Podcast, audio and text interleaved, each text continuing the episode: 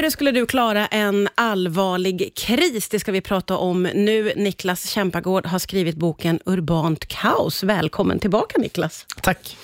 Du, vilka kriser är det vi ska ta höjd för tycker du? Alltså det beror på lite vilka förutsättningar och vilken miljö man själv bor i, men, men framförallt så handlar det väl om att, att ta höjd för den typen av kriser som är troligt att man drabbas för. Och det beror ju som sagt var man bor och vad man har för förutsättningar. Och så där. Men Strömavbrott exempelvis är ju ett sådant eh, händelse som förr eller senare kommer att hända. Ja. Och, som, och som gör det också, beroende på var man bor. Då. På Exakt. landet, bygden är det vanligt och i stan mindre vanligt. Ja, men precis. Det, så är det ju, att man är lite mer van vid strömavbrott om man bor på landet. Eh, men som du säger, det känns ju som en kris som skulle kunna drabba oss alla. Eh, och om det nu är så att vi drabbas av ett strömavbrott som håller i sig i ett par, tre dagar eller en vecka, hur tycker du att man ska tänka kring det? Ja, men det beror på vad man behöver, för, alltså vad har man för elbehov själv? Eh, det är ju, alla har ju behov av att laga mat och hålla värmen hemma och, och liksom få vatten i kranen och allt sånt där. Och det där är ju utmaningar i sig. Mm. Men dessutom kan det vara så att man behöver elen för att man till exempel har någon eh, sjukdom som gör att man behöver kylda mediciner, diabetes till exempel, som behöver kyld, ins- kylt insulin. Eller att man har någon annan andningsmaskin på nätterna som gör att man sover Alltså sådana snarkmaskin, eller vad det nu kan vara. Ja, så ja, att det ja, beror ju på vad man, vad man har. Eller om man har djur, eh, om man driver någon liten verksamhet eller har bara hästar. Så, så kanske det är någonting man behöver extra mycket ström till. Ja, just det. Och då behöver man ta höjd för det också. Mm. Eh, Det är lätt att tänka på sin egen situation, oavsett om man behöver värme, och vatten och mat och sådär. Men, men man kanske också har hästar, djur, hundar och, och behöver också involvera dem i, i det här krisberedskapstänket. Ja, och hela tanken med krisberedskap är ju att man ska vara förberedd, att vi ska förbereda oss. Hur pass bra är vi på det tycker du? Ja, men vi har nog blivit mycket bättre och varje gång vi pratar om det här så blir det ju ett, ett steg till, förhoppningsvis, för, Mm. för många åtminstone. Men det är fortfarande så att många tänker att ja, men det händer inte mig. Eller Ja. det händer inte oss. Ja, ja. Och vad, vad vill du säga till dem?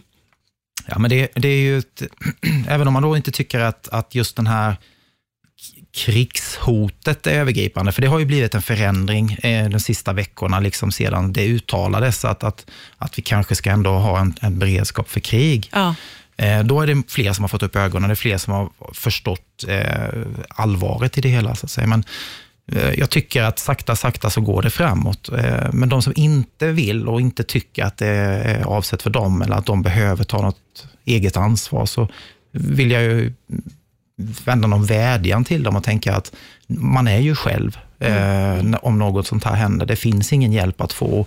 Även om det skulle finnas hjälp så är den alltså samhällets eh, muskler är ju till att användas för de som inte klarar sig på egen hand. men du får jag fråga dig om det. Vad har samhället för ansvar för individen, om man säger så? Om det skulle bli en stor kris. Ja, det beror på vad du menar med individen, men rent för den här vardagliga levernet, alltså att du ska ha någonting att stoppa i magen, du ska ha något att dricka, du ska ha någonstans att bo och sådär, så har ju egentligen inte samhället något större ansvar. Eh, utan man behöver ju prioritera var man ska lägga sin, sin, eh, alltså sin verksamhet. Och det är ju på människor som verkligen äldre, till exempel skol, skolan. Och syftet med hela beredskapsplaneringen är ju att ha ett så normalt samhälle som möjligt. Ja, och är då inte samhället involverad i ditt eh, vanliga liv, så att säga, så är de heller inte det i en, i en krissituation. nej. Och därför så är det så viktigt att människor i, i yrkesverksam ålder, som är, som är friska, starka sådär, faktiskt förbereder sig.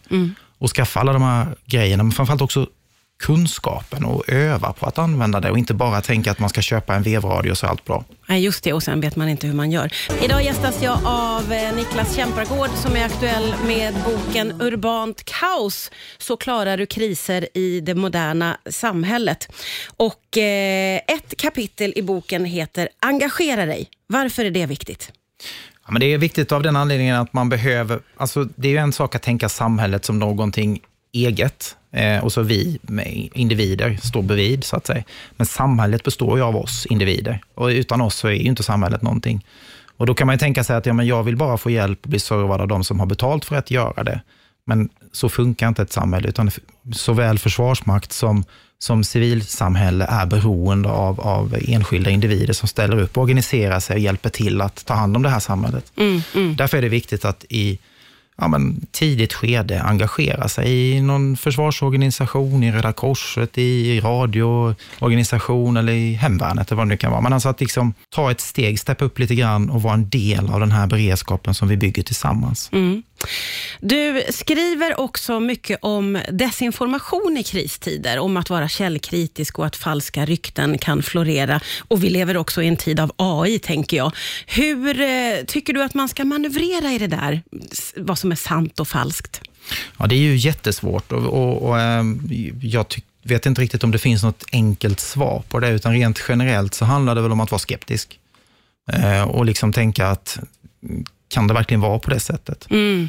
Eh, när det står, eh, kommer upp någon, eh, alltså sån enkel sak som många går på, det kommer upp någon blipp på telefonen eller att du har vunnit en telefon, klick på den här länken. Det, det säger sig själv att det har man ju inte gjort, för mm. i så fall, varför har jag vunnit en telefon? Nej, det är, alltså för, man, det är för bra. Precis, det är för bra för att vara sant. Ja. Och det är ju en, en, en litet filter. Att, att tänka så, det är för bra för att vara sant, då är det inte sant. Ja. Eh, sen kan man också hela tiden tänka på, är det någon annan som gynnas av det här som jag då tar till mig? Det är ytterligare ett filter som man kan använda. Mm. Eh, men rent generellt så handlar det om att vara skeptisk.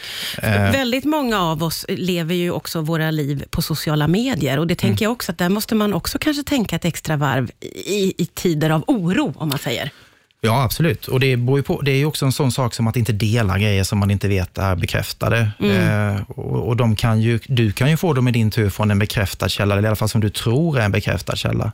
Men det är också en sån här grej att ju, ju, mer osäkert det blir runt omkring, så ju mer behöver varje information verifieras. Mm. Det räcker inte bara att läsa det på ett ställe för att tänka att men den är riktig, eh, utan man behöver Källkritik handlar ju om att verifiera det flera gånger egentligen, mm. från olika kanaler för att vara helt säker på att det stämmer. Man kan inte ens då vara säker. Eh, så det är jättesvårt. Och har man dessutom då eh, främmande alltså organisationer, länder i vissa fall, som försöker påverka oss och som rent gör det medvetet, då är det oerhört svårt att, att uh, se om det är sant eller inte. Ja, och då är, känns det som att man lätt hamnar i en situation av vem kan man lita på? Lite så. Att det, och det kan ju bli ganska ensamt och i de situationerna kan man ju också som människa bli väldigt ängslig. Precis. Och det är inte meningen, utan meningen är ju att man ska bli kritisk och i det också då bli stärkt mm. och tänka att ja, men jag går inte på det här. Nej. Och det är bättre att inte gå på någonting som man råkar missa då.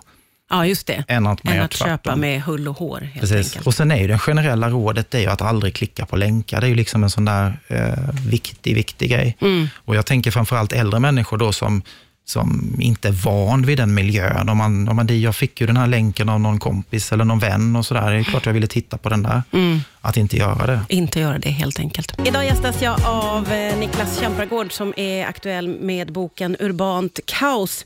Eh, vi pratar oavbrutet här under låtarna för det finns mycket att säga om det här ämnet med hur man skulle klara sig i en allvarlig kris. Och, eh, jag tror att väldigt många eh, har fått med sig, kanske från film och serier, att om det händer en stor, eh, om det sker en kris, så ska man sticka. Man ska lämna sitt hem. Vad säger du om det?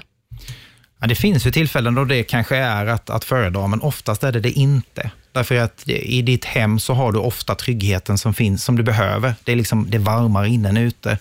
Eh, Du har oftast massa saker du behöver, liksom kläder, mat, eh, kanske vatten om du har varit förutsägande nog att, att lagra va- med vatten. Mm. Och du har liksom oftast någons möjlighet att kanske laga mat och sådär. Så det finns mycket eh, trygghet hemma. Ja. Medan som du ska lämna, man hör ju ofta, precis som du säger, att jag har skaffat en stuga, jag åker till landet, jag flyttar dit liksom, om det Ja. händer någonting. Men då brukar jag kontra med, hur ska du ta dig dit? Vad skulle kunna vara svårigheten? Ja, men det är, dels i det kort, korta perspektivet så kanske man stänger ner kollektivtrafik därför att det har funnits eh, yttre påverkan. Det kanske är sabotage, det kanske är liksom osäkert. Eh, eh, det korkar dessutom igen, alltså trafiken korkar igen. Det räcker, ni vet hur det är att man åker på en, på en motorväg och sen börjar en bromsa och så liksom mm. fortplantar det sig bakåt och plötsligt är det stopp. Mm. Och lite så funkar även en, en stadsmiljö. Just det, så du kanske inte ens når din sommarstuga? Ofta gör du inte det, om Nej. du inte har tänkt ut en situation sen innan, hur du ska ta dig dit. Och du kanske till och med lämnar så pass tidigt att det inte har börjat korka igen. Du, du ser liksom tendenser som du har då förberett dig på, som Mm. säger att nu händer det här och det här, och då, ja, men då sticker jag.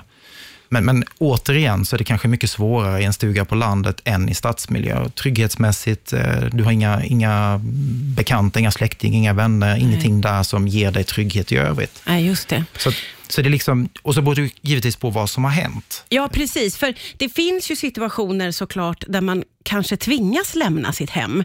Eh, vilka situationer skulle det kunna vara?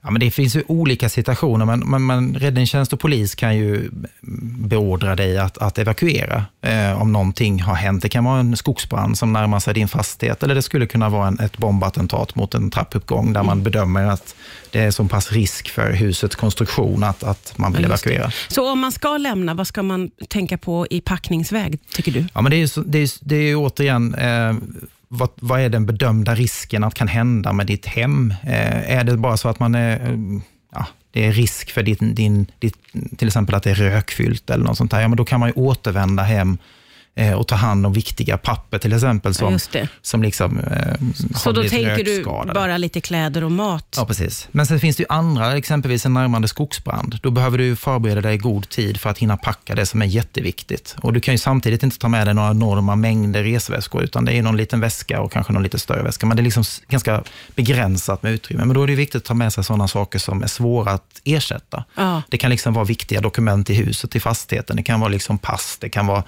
den typen av, av grejer som är svåra att, att ersätta på kort sikt. Det kan vara fotoalbum och den typen av grejer som är jätte, jätteviktiga och som inte går att ersätta.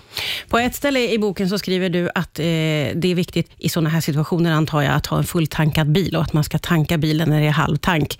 Det kommer jag att ta med mig rakt av, kände jag när Ja, men det är en sån där läste grej. Man hör rätt ofta att, att folk tycker det är dyrt att tanka bilen.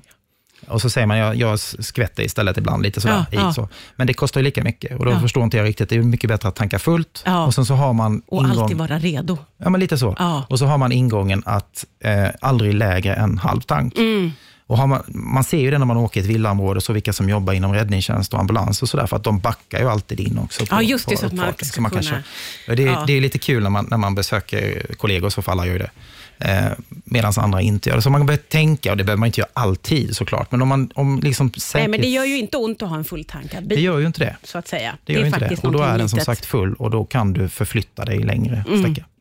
Det finns massor av bra tips och tankeställare i boken som heter Urbant kaos. Tack så jättemycket Niklas Jämpargård för att du kom hit idag. Tack.